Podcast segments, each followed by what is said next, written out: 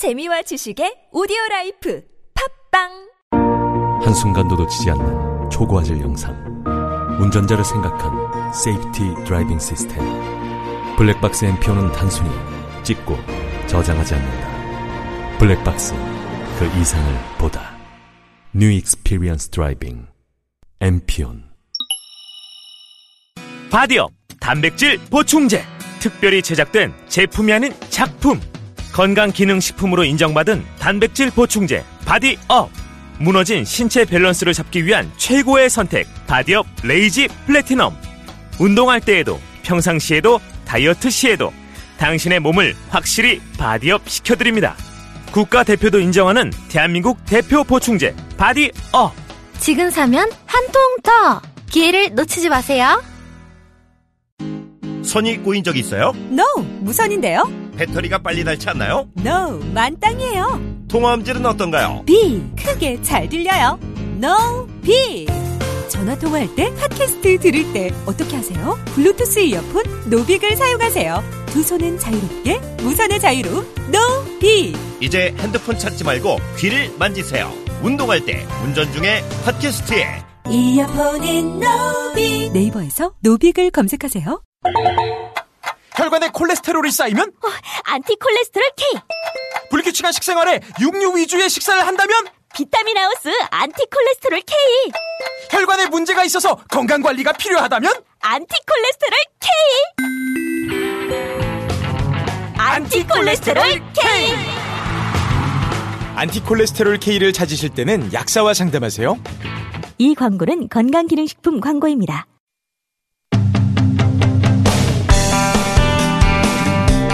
비트코인 규제를 놓고 찬반 논란이 한참이죠. 네. 저희도 앞으로 비트코인 좀 다뤄볼 예정인데 오늘은 그 첫 시간입니다. 예. 우선 어, 찬반을 어, 그리고 그 개념을 먼저 오늘은 짚어볼까 합니다. 어느 정도 규제는 필요하다.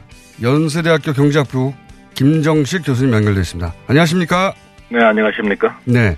그리고 블록체인 기술의 중요성 대변해 주실 한국 블록체인 협회 준비위원회 김진화 공동대표님 연결되어 있습니다. 안녕하십니까? 네, 안녕하세요. 네. 우선 교수님께 먼저 여쭤보겠습니다. 이, 어, 비트코인 암호화폐라고 요즘은 얘기합니다. 이 개념을 좀 간단하게 설명해 주십시오.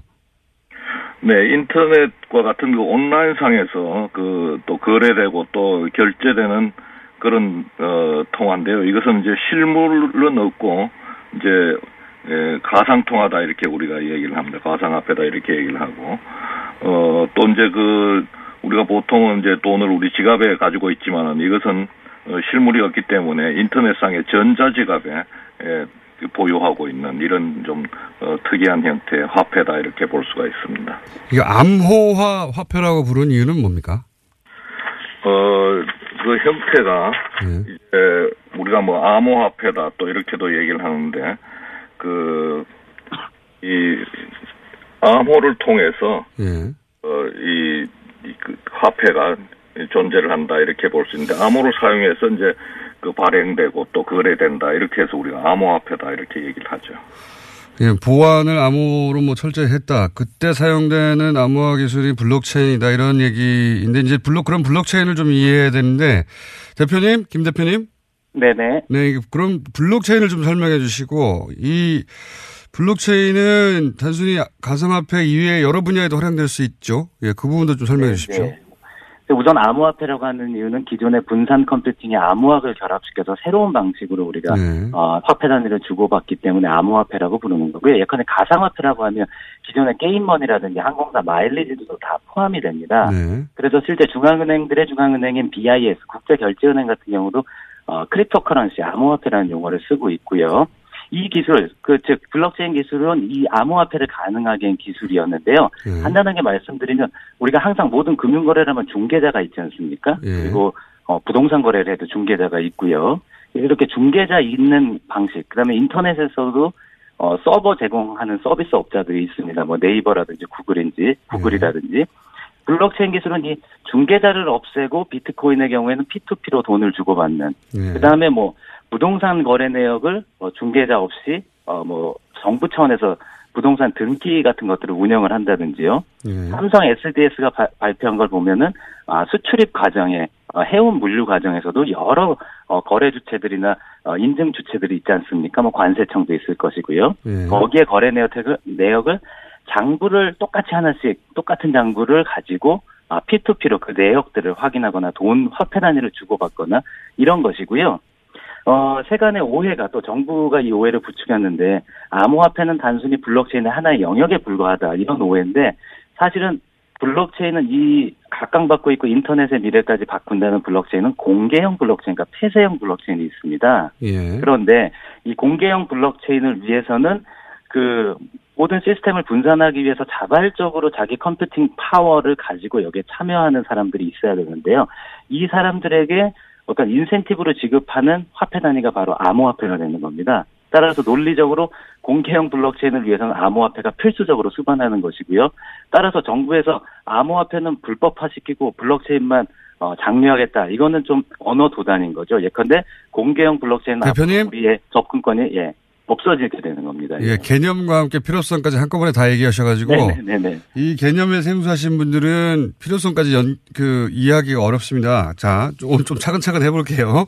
네네네. 어, 비트코인이 예. 예, 이런 가상화 예. 등장한 배경을 청취자분들이 이해하시면 되, 되는데요. 예. 어, 이제 국제 자본 거래가 이렇게 늘어나고 또 국제 간에 있어서 이제 인터넷으로 상거래가 늘어나지 않습니까? 예. 이제 그 결제를 해야 되는데 기존의 법정 통화로 결제를 할 때는 여러 가지 수수료를 그게 물게 된단 말이죠. 예. 근데 이제 이, 이 블록체인이라든지 또 가상화폐를 사용하면은 그런 수수료 없이 이렇게 거래를 할 수가 있기 때문에 기존에 이제 이 금융 환경이 많이 변했는데 기존의 법정 통화로는 이런 금융 환경의 변화를 따라가지 못하기 때문에 그 법정 통화에 대한 하나의 경쟁 통화가 하나 만들어졌다 이렇게 생각하시면 됩니다. 그것이 바로 가상화폐라는 거죠. 알겠습니다. 그 블록체인은 기반 기술이고 그, 그 기반 기술로 화폐 기능을 하도록 만든 것이 암호화 화폐다. 일단 이렇게 이해를 하고 이게 이제 어떻게 활용될 수 있는지는 좀, 좀 이따 다시 얘기하기로 하고요. 그런데 이제 이 기술에 대한 이해 정도도 사회적으로 그렇게 높지 않은데 지금도 이제 이 설명을 듣고 바로 이해하기가 쉽지 않은 분들이 많을 텐데 그런데 그 기술이 무르익거나 혹은 그 암호화폐가 화폐 기능을 시장에서 하기도 이, 이전에 이미 그 열풍이 투기의 정도로 이르렀다고 하는 게 정부의 판단인 것 같습니다. 우선 어 교수님 기, 교수님은 정부가 규제하려고 하는 이유를 좀 설명해 주십시오. 네, 정부가 지금 그 실명제라든지 또 판매 에, 광고를 규제한다든지 이런 이제 정부 그 외에도 이제 뭐 거래소를 어, 규제한다든지 이런 규제하려는 이유는 우선 첫 번째 이유는 이그 비트코인의 가격이 적정 가격을 넘어서서 버블이 굉장히 형성돼 있다 이렇게 보고 있는 겁니다. 그래서 버블이 많이 붕괴될 경우에 금융 소비자라든지 이런 사람들이 큰 손해를 입게 되고 또 이렇게 되면 금융 시스템 자체가 굉장히 불안정해지기 때문에 이런 것을 정부가 사전에 막, 막자 이런 이제 입장이 있고요.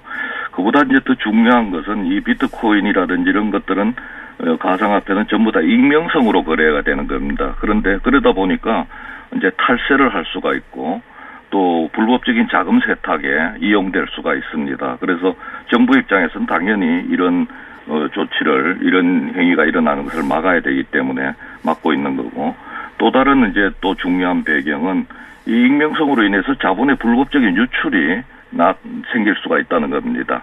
예를 들어서 우리나라에서 돈을 가지고 있는 사람이 미국에다 돈을 빼돌리고 싶을 때 에, 이렇게 했을 때 이 비트코인을 이용하면은 그냥 어 과상 익명성이기 때문에 자기 실명을 나타내지 않고 돈을 유출시킬 수가 있다는 겁니다. 그렇게 되면은 그 나라는 외환 위기를 당하게 되고 국부의 유출을 가져오게 됩니다.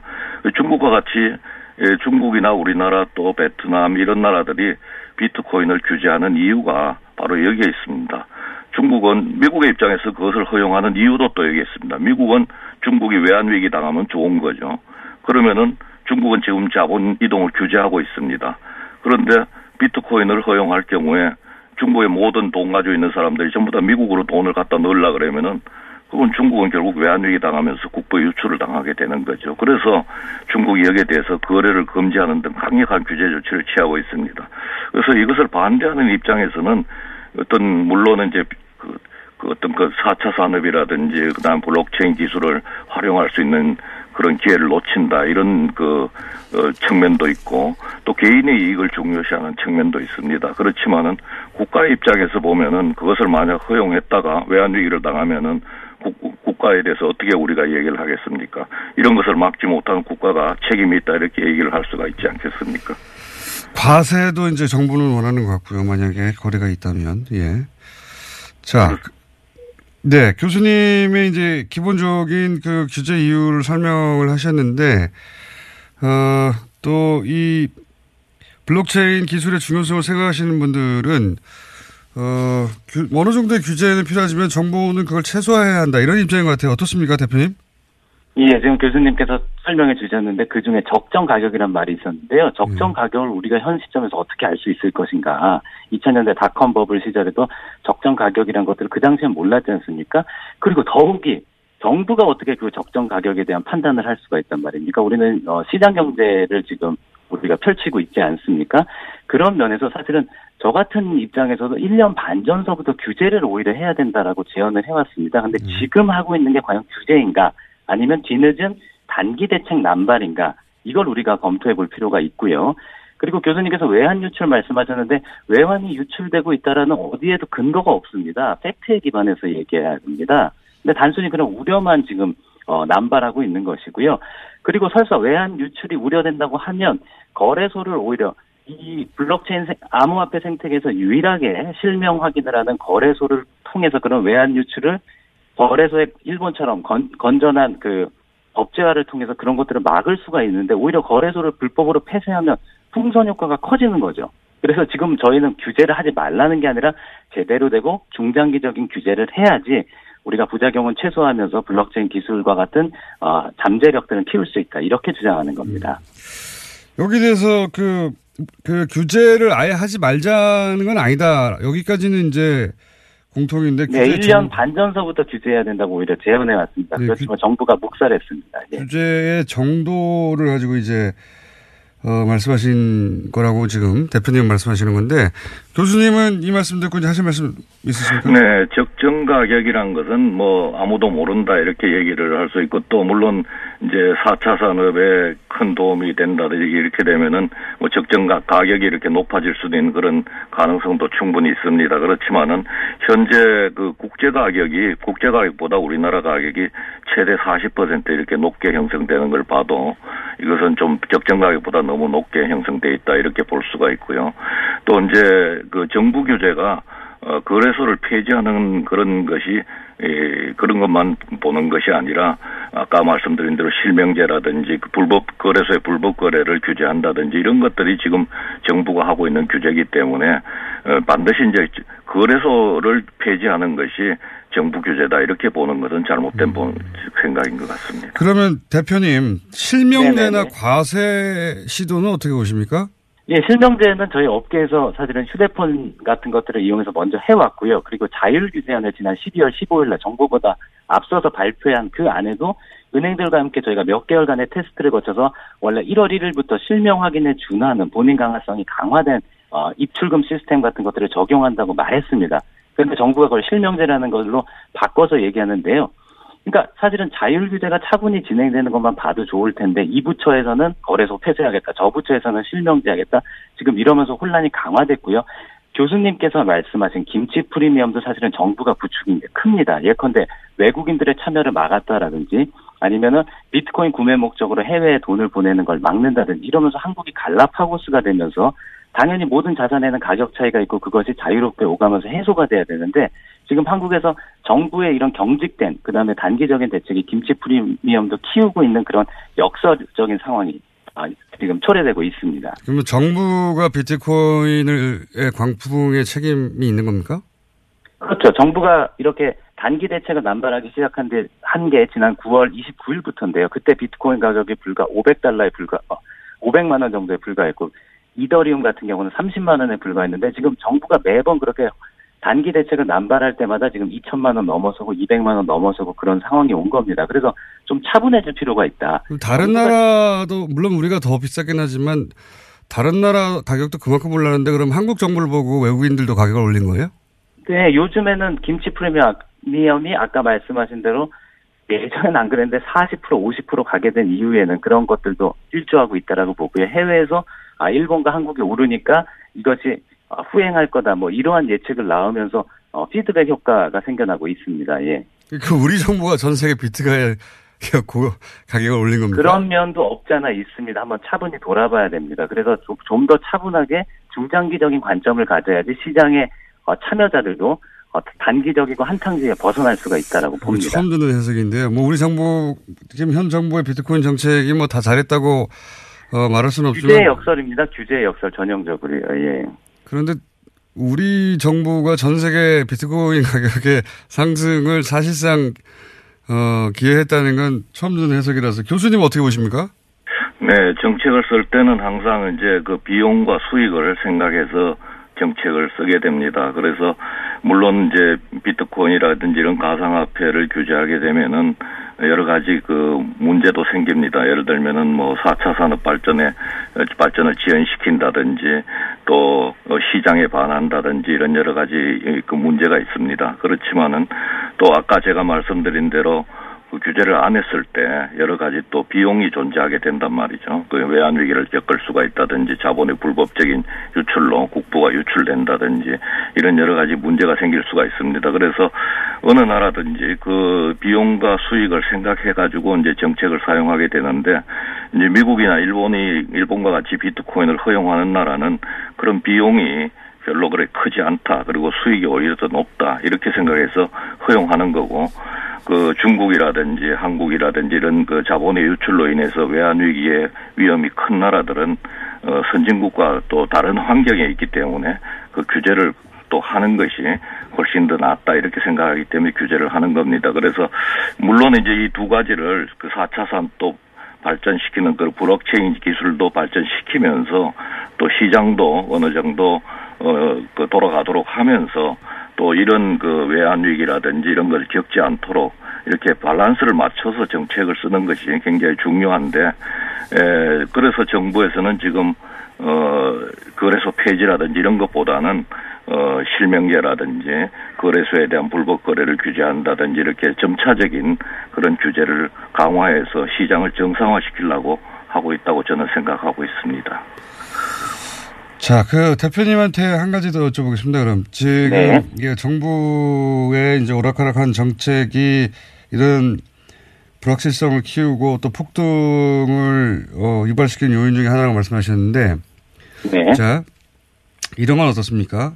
이 가격 폭등 폭락의 기존의 주식시장처럼 어, 이런 폭등 폭락을 통해서 이득을 보고자 하는 어떤 작전 세력이나 그런 장난도 귀여운 바나가 있지 않겠습니까? 예, 저는 그 그런 것도 있다고 보고요. 그것이 풍선 효과처럼 퍼져나가면서 우리가 흔히 말하는 잡코인이라고 부르는 비트코인, 이더리움 말고 어, 작은 동전주라고도 부르는 그런데 휩쓸려 다니면서 지금 어, 투기 열풍이 더 거세지고 있는 겁니다. 예. 어, 그러니까 뭐 정부와 그리고 또 그런 세력과 네, 뭐 화학작용을 일으키는 거죠. 예, 네, 돈 벌고 예, 싶은 또 개개인의 욕망도 있겠죠, 당연히. 예. 네, 네, 네. 그러면 대표님은 필요한 규제는 어디까지라고 보시는 거예요? 저는 이웃나라 일본처럼 건전성 규제, 그 정부가 지금 거래소에 여러 문제와 의혹이 있지 않습니까? 그럴수록 등록제를 해서 정말 자격과 요건을 갖춘 거래소들만 그래서 투명한 거래 시스템이 그다음에 소비자가 보호되는 그런 시장을 어, 만들어야 되고요. 그 위에서 세금을 걷어야 됩니다. 그러면서 서서 이거는 한 3개월, 6개월 뭐 이런 식의 중장기적인 관점 뭐 그 더 넘어서 막 1년 정도의 그 기간을 두고 정부가 일본식으로 일본은 뭐 그런 투기에 대한 우려가 없어서 지금 저러겠습니까?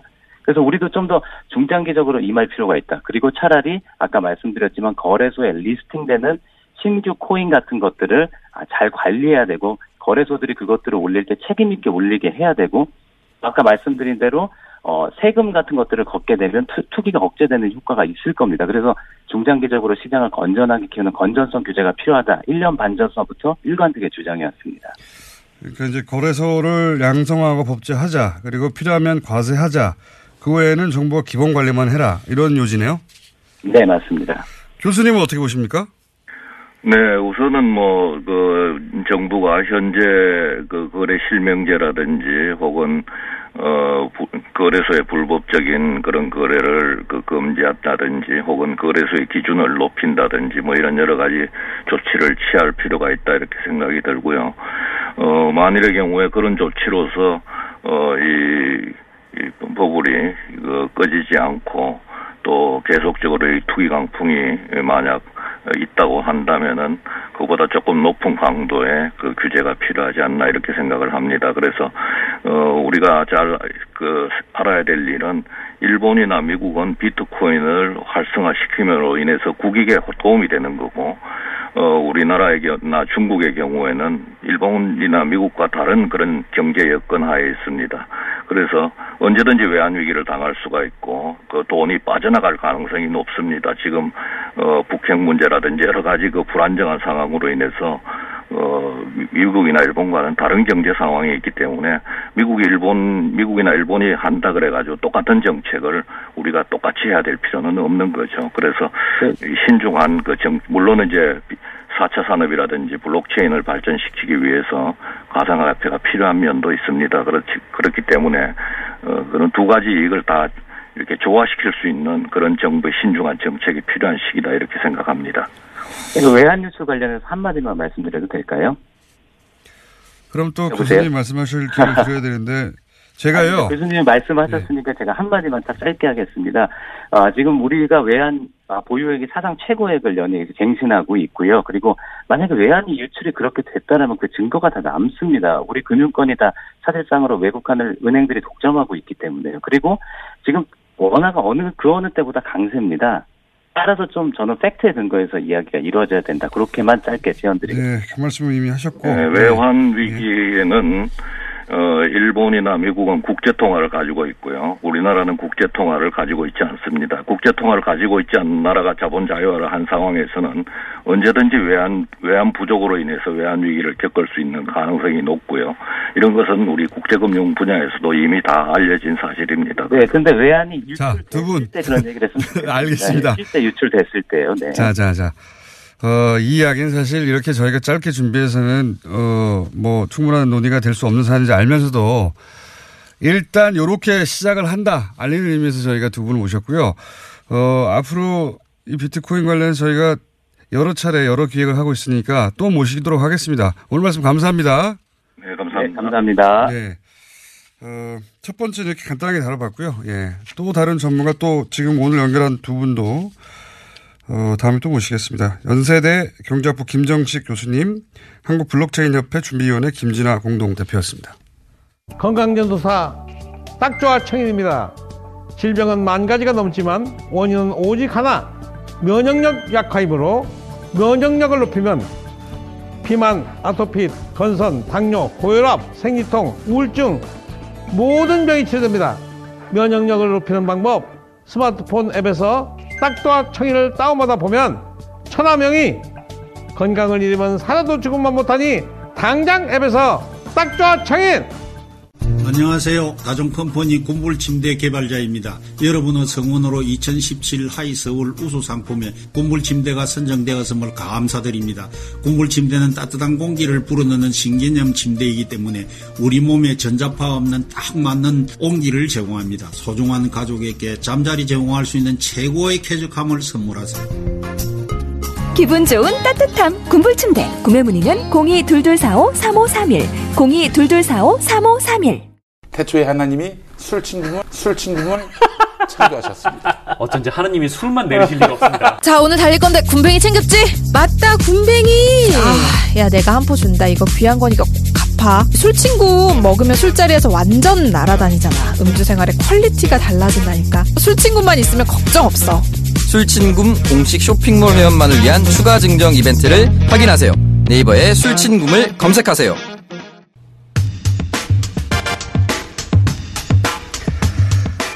정호영 전 BBK 특검이 기자회견을 열었죠. 예. 더불어민주당 적폐청산위원장 박범계 최고위원 연결해서 요 사안 짚어보겠습니다. 안녕하십니까? 안녕하십니까, 의원님? 네, 네, 반갑습니다. 안녕하세요. 예, 어, 기자회견 보셨죠? 네네, 물론입니다. 예. 예. 정호연 전 특검과 임채진 전 검찰총장이 공방에 오고 갔습니다. 네네네. 그 내용도 당연히 아실 테고. 자, 그러면 심, 예. 심판을 좀 봐주십시오. 개찐 도찐인데요. 예, 뭐, 두 분 다, 예. 뭐, 특검이든, 그, 그 당시 검찰이든 다, 아, MB와 관련된 수사 더 하고 싶지 않았다라는 겁니다. 음. 그러니까 정호영 특검은 그거 수사 의뢰 안 한 건 인정하면서도 목록을 달아서 넘겼으니까 인계다라고 주장하는데요. 네. 아, 그 당시 특검법에 의하면 에, 옵셔널 벤처스 관련된 그 주- 주가 조작 사건하고 아, MB의 횡령 부분이 명백히 에, 수사 대상으로 되어 있고요. 음. 근데 이 120억 부분은 그 지금 비자금 의혹이잖아요. 예. 에, 더더군다나 그 특검법상 수사 중에 인지된 사건은 어, 그건 수사하도록 되어 있거든요. 그럼 인지했단 말이에요. 음. 그럼 수사를 해야 되는데 안 했으니까 문제. 또 넘길 때 검찰로 시간이 부족해서 넘겼다고 한다면 수사 의뢰를 해야 되는데 안 했으니까 문제인데요. 반대로 임채진 검찰총장은 그 당시에 목록을 써. 그러면 수만 페이지니까 어떻게 찾냐 하는데 그거 의지만 있으면 금방 호기심이라도 한번 쭉 이렇게 들춰보면 수만 페이지라는 게 그게 뭐 대단한 게 아닙니다. 예, 그러니까 얼마인지 발견할 수 있었는데 뭐 발견 못했다 이렇게 얘기하는 것도 역시 문제라고 생각합니다. 음. 그러니까 제대로 인수인계 안 한 건 확실하고. 예, 그건 맞고요. 예, 서로 그렇다 하더라도 검찰이 의지가 있었다면 할 수 있었는데 검찰도 의지가 없었다, 당시에. 그렇습니다. 임채진 검찰총장이 어떤 분입니까? 그 임기 말에 노무현 대통령께서 임명했고, 그 다음에 MB 대통령 때 대통령 되면서 보통은 다 바꾸잖아요. 전임 대통령이 임명하신 분은. 네. 근데 그대로 이- 계시, 그대로 있다가 소위 노무현 대통령 수사하신 분 아닙니까?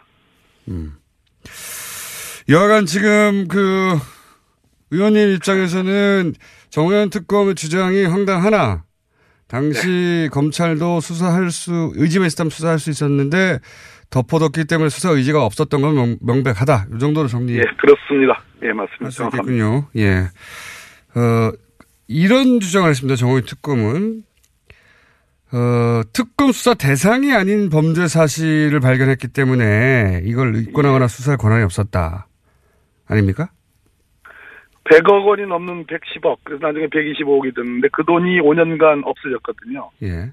그걸 발견했다면 이 이 큰 돈을 그 정, 정말 격리 여직원이 가능한 건가? 그건 의심을 품고 그것이 문제됐던 그 당시에 혹시 이게 MB 비자금이 아닌가라는 의심을 품고 수사를 하는 게 마땅했죠. 그리고 그 당시 특검법상에 그건 수사하도록 되어 있는 겁니다. 예, 수사 중 인지된 사건이니까요. 이건 그거 안 어떻습니까? 했으니까 그건 할 말이 없는 거지. 다스 실 소유주를 어, 규명하지 못했다. 이명박 전 대통령과의 관련성은 전혀 발견하지 못했다. 이렇게 요약되는 주장을 했는데. 그 당시 구조적으로는 수사하는데 한계가 있었다는 걸 인정합니다. 왜냐하면 지금 와서 현재의 검찰에 출두하는 증인들이 진술을 바꾸고 있죠. 예. 왜 그런 거 아니? 그 당시 2008년 1월 달은 어, 이명박 MB가 소위 대통령 당선자 신분이잖아요. 예. 그때 만들어진 특검이니까 아이 참 그거는 참 뭐 나는 새도 떨어뜨리는 권세인데 수사하기는 쉽지 않았다는 건 인정합니다. 그러나 그럼에도 불구하고 진실을 가린 건 맞고요. 한계도 인정하지만 그렇다고 해서 지금 와서 어그 잘했다라고 주장하면 안 되죠. 잘했다고 주장하면 안 된다는 거죠. 창피하다. 예. 참 어, 얼굴 들 수가 없다라고 해야죠. 그래야지. 그때는 이러저러한 한계가 있었고 어쩔 수 없었다. 이런 얘기하는 게 아니라 아무 잘못도 없다고 하는 게 이제 결심하신 거군요. 아니 특검이 왜 특별이라는 말을 붙입니까? 그래서 특검으로는 안 돼요. 공수처밖에 안 돼요. 그래서. 그 공수처 얘기를 하시니까 그럼 공수처 얘기를 하면 마무리 지어보죠. 지금 어, 어제 청와대에서 이제 그 사정기관들 관련해서 대대적인 어, 변화가 예, 예. 예정된 내용을 얘기했는데 워낙 그 범위가 넓고 그리고 생소한 말들이 많고 그래서 도대체 뭘 어떻게 하겠다는 건지 좀 정리를 한번 해주셔야 될 것 같아요.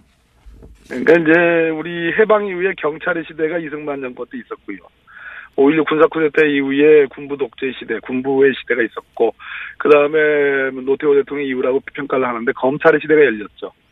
이제는 국민 주권의 시대거든요. 즉, 권력기관이 국민 앞에서 구, 통치 대상으로, 어, 지금 말 그대로 권한 남용하지 못하게 하겠다. 그래서 철저하게 권한을 분산해서 상호 간의 견제와 균형을 하게 하겠다. 이렇게 이해하시면 되겠습니다. 네, 너무 간단하게 정리하시네요. 지금, 지금 뭐, 국정원에서는 대공 수사권 폐지하고, 국내 파트 예, 예. 폐지하고, 그리고 뭐, 해외하고 대북만 살리고, 어, 그리고 검찰 그 기소 독점권 이 이제 폐지되고, 공수처가 그 권한을 가져가고, 경찰이. 그러니까요. 네, 예, 경찰이 국정원이 국정원이 대공수사를 한다든지 뭐 그래서 유우성 간첩 조작 사건도 나왔는데요. 네. 또 국내 파트는 얼마든지 지금 우리나라가 지금 언론이 발달돼 있고 온 국민들이 지금 다 일종의 감시의 주권자들이 돼 있기 때문에 국정원이 걱정 안 해도 돼요. 대북과 해외 파트는 지금 전체적으로 지금 어, 너무나 중요하고 정말 경쟁력 있는 정보기관이 필요한 때인데 거기에만 매진해도 국정원의 현재 인력과 예산으로는 부족한 형편입니다.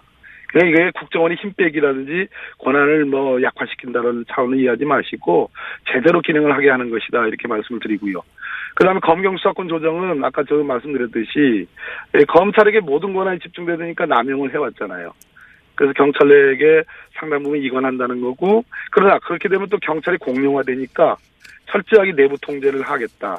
자치경찰제라든지 또는 수사경찰과 행정경찰의 철저한 분리 이런 것들이 내용들입니다. 예, 어, 뭐, 원래 이런 방안들이 나올 때는 다 이유가 있기 마련이고, 지금 말씀하셨듯이 과거 정부에서 이제 검찰 혹은 국정원을 그, 그들이 가진 권한을 자기들이 써서, 어, 문제가 됐고, 다 좋은데, 이게 과연 국회를 통과하겠습니까? 지금, 뭐 자유한국당 뿐만 아니라, 어, 다른 야당들도 쉽게 동의하지 못할 내용도 있는 것 같고, 게다가 검찰이나 국정원도 반발할 것 같기도 하고, 어떻습니까? 아, 최선의 노력을 하겠습니다. 사개특위가 출범하는데요. 저는 법사위보다는 훨씬 논의할 여지가 있다고 보고요. 결국은 관건은 아, 국민의 성원과 지지라고 봅니다. 저는 뭐 공수처라든지 검경 수사권 조정에 대해서 절대 다수의 국민들이 지지하고 있기 때문에 에, 저희들이 최대한 새로 구성된 사개특위에서 어, 야당을 에, 설득하고 이해를 구하려고 합니다. 알겠습니다. 이 문제는 뭐 아주 지난한 과정이 될 것 같으니까, 어, 예, 한번 앞으로, 지켜봐 주시죠. 앞으로 시간을 따로 한번 잡아서 길게 얘기 나누도록 하겠습니다. 오늘 말씀 네. 감사합니다. 고맙습니다. 네, 지금까지 더불어민주당 적폐청산위원장 박범계 최고위원이었습니다.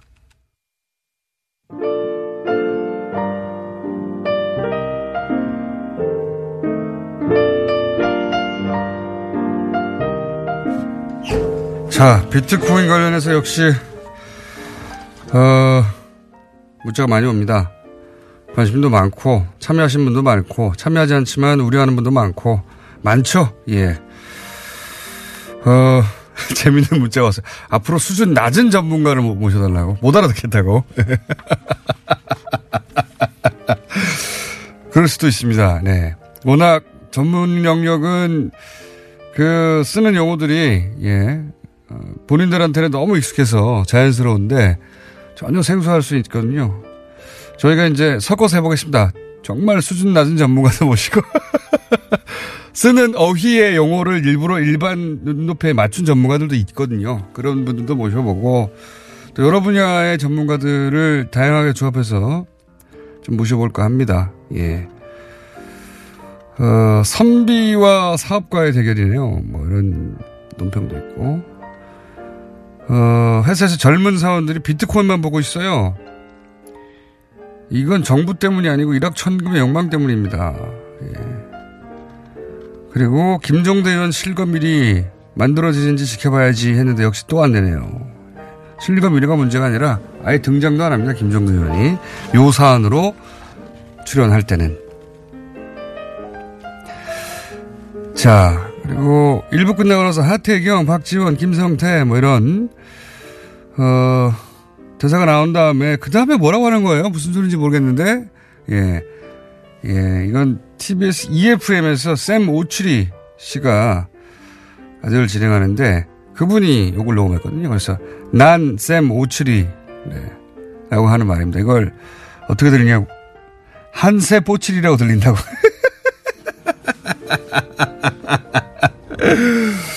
예, 난샘 오출이라는 말입니다. 저는 천주교 신부인데요. 뉴스공장이 세상 보는 눈을 뜨게 해줬습니다. 안 좋은 쪽으로다가. 네. 신부님, 그런 것도 보셔야죠. 여기까지 하겠습니다.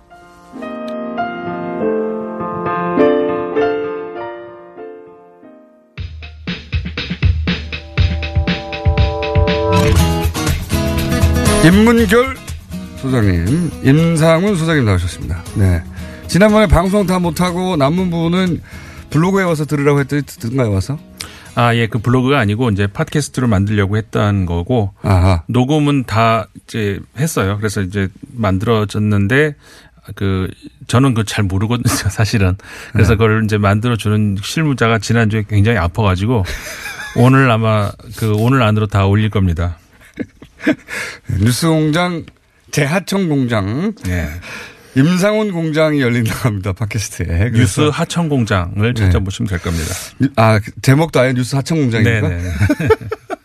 네, 저희가 물건을 주문해 놓고 저희가 저다 받질 않아가지고 네, 지금 재고가 쌓인 것을 뉴스 하청 공장에서 다 소화한다고 합니다. 예. 방송 듣다가 만약 끊기면 어, 팟캐스트에서 뉴스 하청 공장 검색하시면 임상훈 소장님 혼자서 얘기하십니까 또 그럼 남은 거를? 네, 듣는 사람은 말을 안 하고 저만 얘기해요. 말을 좀 같이 하자 그랬더니 아 상대방이 있긴 있으나. 네네. 그러니까 예. 몇 명이 청중이 있는데 어, 같이 하자 그랬더니 싫다 그러더라고요. 아, 듣기만 하겠다. 연구소의 네. 직원들입니까? 직원이 아니고 이제 네. 연구원들이죠. 아, 연구원들? 네. 예, 연구원들 앞에 앉혀놓고 병풍이보다 병풍 혼자 하면은 어색하니까. 네. 네. 어, 뉴스 하청 공장. 예, 잘 되진 않을 거라고 봅니다만. 자, 오늘 주제는 뭡니까? 왜 시작부터 그렇게 말씀하시는데. 자, 오늘 저 아랍에미리트 연방 아까 김종대 의원 말씀을 많이 하셨죠. 네. 어, 그 관련해서 이야기를 더 해볼까 합니다. 그러니까는 그, 어, 아랍에미리트 연방이 도대체 어떤 나라인데 우리나라가 우리도 모르는 사이에 이렇게 형제국이. 됐는가. 예. 어떤 나라인가. 그리고 이제 어떤 나라인가 어떤 저 개왕.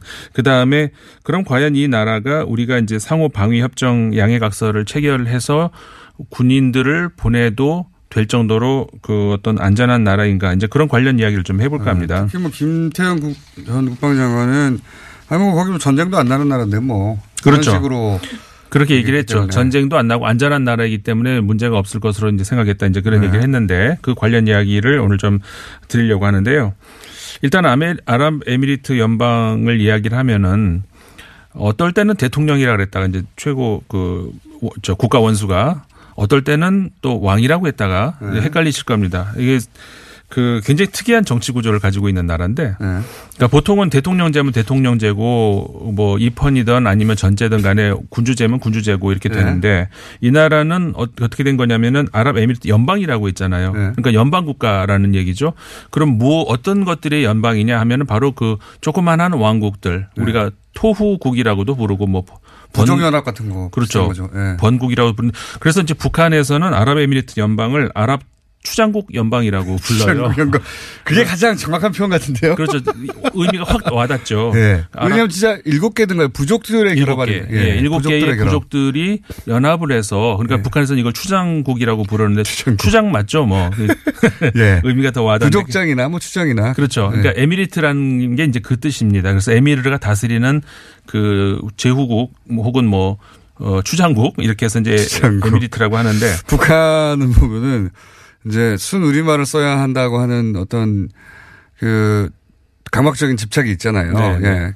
그럼 뭐 우리말 쓰는 건 좋죠. 근데 이제 그러다 보니까 우리가 한 수십 년 전에 쓰다가 그 단어의 뜻이 바뀌었거나 다른 걸로 대체되기 전에 네. 뜻을 고스란히 쓰고 있다 보니까 네. 추장국 연합은 아주 빵 터지면서도 확 와닿네요. 그렇죠. 근데 우리하고 이제 언어 습관이 다르니까 뭐 네. 그럴 수 있는 건데 아무튼 아 그래서 이 연방 그러니까 일곱 개의 에미리트가 모여서 그 최고 거- 이제 권력 기관의 회의가 있지 않겠습니까? 거기서 대통령을 선출을 하는 겁니다.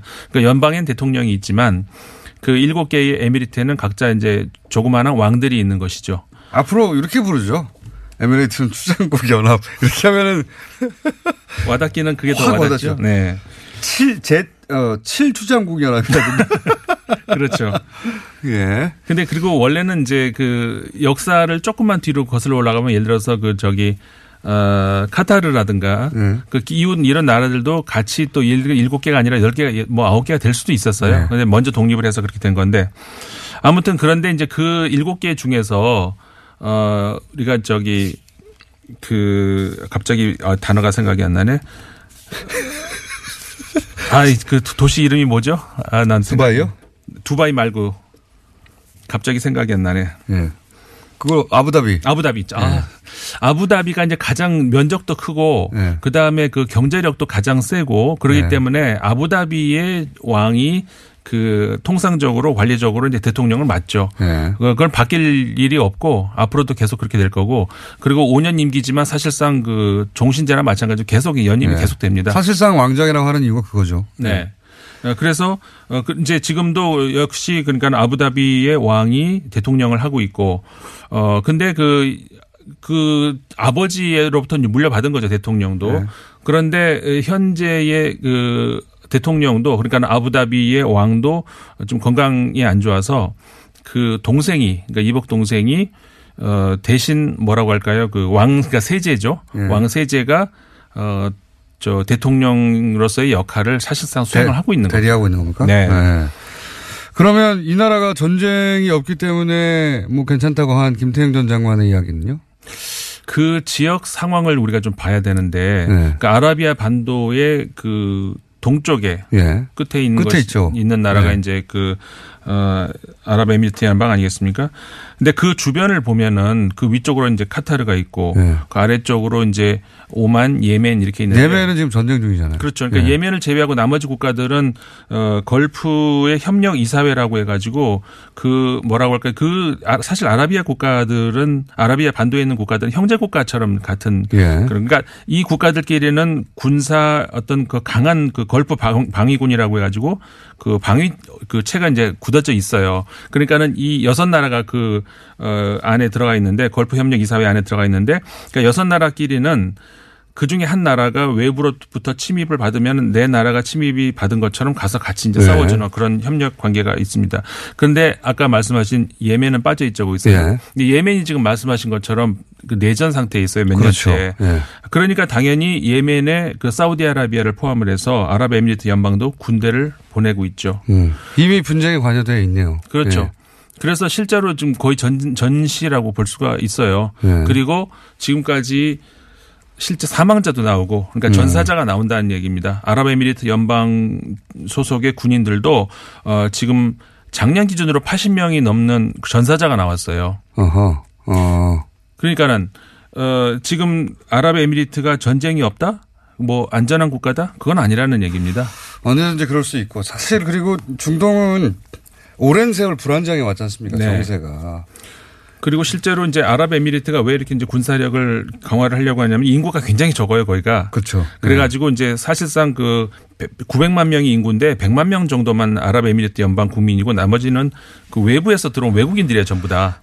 그러니까 이제 인구도 부족하고 그러니까 당연히 군인들도 부족하고 그러다 보니까 외부로부터 수혈을 많이 돈은 있으니까 네. 수혈을 많이 했는데 안보의 위협을 느끼면서 이제 징병제로 이제 원래는 모병제인데 징병제로 바꾼 나라거든요. 네. 어 그러면서 군인 그러니까 왜 그러니까 주로 미국 저 프랑스 이런 나라들로부터 군사적인 이제 원조라든가 그런 그 지원을 많이 받고 있죠. 근데 실제 저기 우리나라가 원전을 놓고 이제 경쟁을 했었다는 프랑스의 경우도 네. 그 아랍에미리트 연방에 군사 협력을 하고 있습니다. 실제로 하고는 네. 있어요. 그러니까는 어, 군사적인 원조를 하고 있는데 프랑스하고 우리나라하고는 다르죠. 거기는 징병제 국가가 아니고 모병제 국가고 예. 예를 들어 그러니까 한마디로 얘기하면 이런 거죠. 우리는 우리가 원하지 않아도 의무적으로 군대를 가야 되는 나라 아니겠습니까? 네. 그런 나라고 프랑스가 그리고 원하지 않아도 전쟁이 나면 글로 가야 된다. 가야 된다는 얘기죠. 그런 조약된 프랑스는 그런 나라가 아니에요. 예. 모병제가를 실, 실, 실시하고 있는 나라기 때문에 그거는 뭐 원- 자기가 원해서 가는 그런 나라고 그걸 같이 비교를 할 수가 게다가 없는 뭐 거죠. 자동 개입 조항이 있었는지 없었는지 프랑스에 요구했는지 아닌지 모르겠지만 그걸 하더라도 몰래 하지는 않았겠죠. 그러니까 우리처럼. 프랑스는 다 예. 공개가 돼 있어요 지금 미국도 공개가 돼 있고 임상훈 소장이었습니다. 네 감사합니다. 나머지 이야기는 어, 팟캐스트에서 이어가겠습니다. 감사합니다. 안녕.